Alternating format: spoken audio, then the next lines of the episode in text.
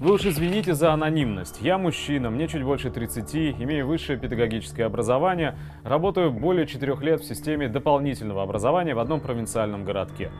Сейчас в детской школе искусств я преподаю цикл художественных предметов. В соответствии с действующим законодательством, школам у нас официально разрешается устанавливать денежную оплату с учащихся. Насколько я знаю, школа может оформить это действительно официально, и тогда часть платы в форме налогов будет забирать местный бюджет.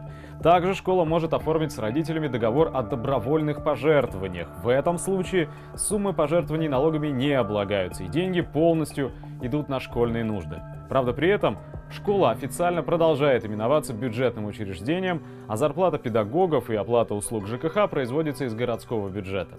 Естественно, такой помощи школе недостаточно. Расходы на ремонт помещений, на канцелярские и бытовые принадлежности школа несет сама.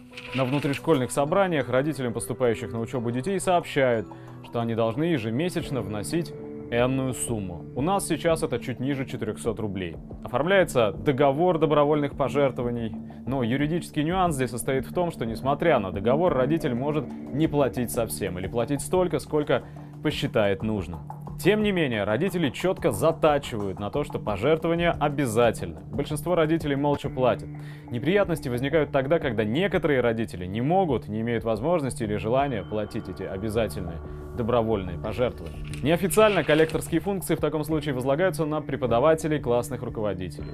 Педагог должен выбивать оплату с учащегося, звонить его родителям с требованием, увещеванием, напоминанием о том, что надо заплатить энную сумму и отчитаться квитанцией или чеком.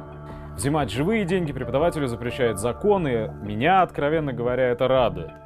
Формально, если учащийся исправно посещает школу, соблюдает дисциплину и успевает в учебе, никаких санкций к нему применено быть не может, даже если он и не платит эти добровольные пожертвования. Однако руководящий и административный состав школы давит на то, что вопрос должен быть как-то решен. Давление идет, конечно же, в первую очередь на педагога, который ребенка курирует.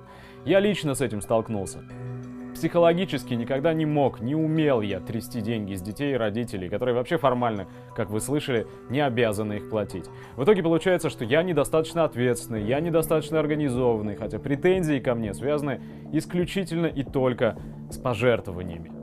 Кстати, заметил, что педагоги-женщины как-то легче воспринимают эту ситуацию и просто командуют, кому, когда и сколько принести. Понятно, что подобными финансовыми ухищрениями школа занимается не от хорошей жизни, но от этого ведь не легче. Официально дополнительное образование у нас в стране бесплатное, а по факту, в реальности, оно давным-давно платное. Полагаю, подобная ситуация распространяется не только на сферу образования, но и на другие важнейшие сферы, например, на здравоохранение. Вот только стоит мне поставить эти вопросы на педсовете, как из преподавателя, я неминуемо и моментально тут же превращусь в предателя. Моя работа мне очень нравится, душа лежит к преподаванию, я чувствую себя на своем месте. Но вот терзает эта официальная ложь, этот туман, это двойное дно.